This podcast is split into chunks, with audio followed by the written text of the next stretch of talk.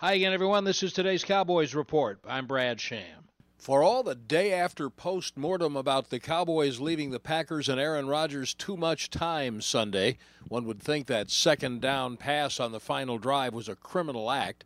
The big problem all day was the Cowboys' inability to stop the Packers' running game. Two huge runs on the final drive set up the winning touchdown. And yesterday, Coach Jason Garrett ran through the list of things the Cowboys' defense didn't do well enough. We weren't as physical as we needed to be uh, up front, uh, weren't as disciplined as we needed to be. Uh, we missed tackles. And um, again, they challenge you a lot of different ways. So sometimes uh, you can get preoccupied with your attention solely being on number 12 and the weapons they have in the passing game. And uh, they can get into some situations where they can run the ball effectively, and they were able to do that throughout the game. Fixing those things will be the object of coaching meetings this bye week. Players are off again today and report back to practice tomorrow. That's today's Cowboys Report. I'm Brad Sham.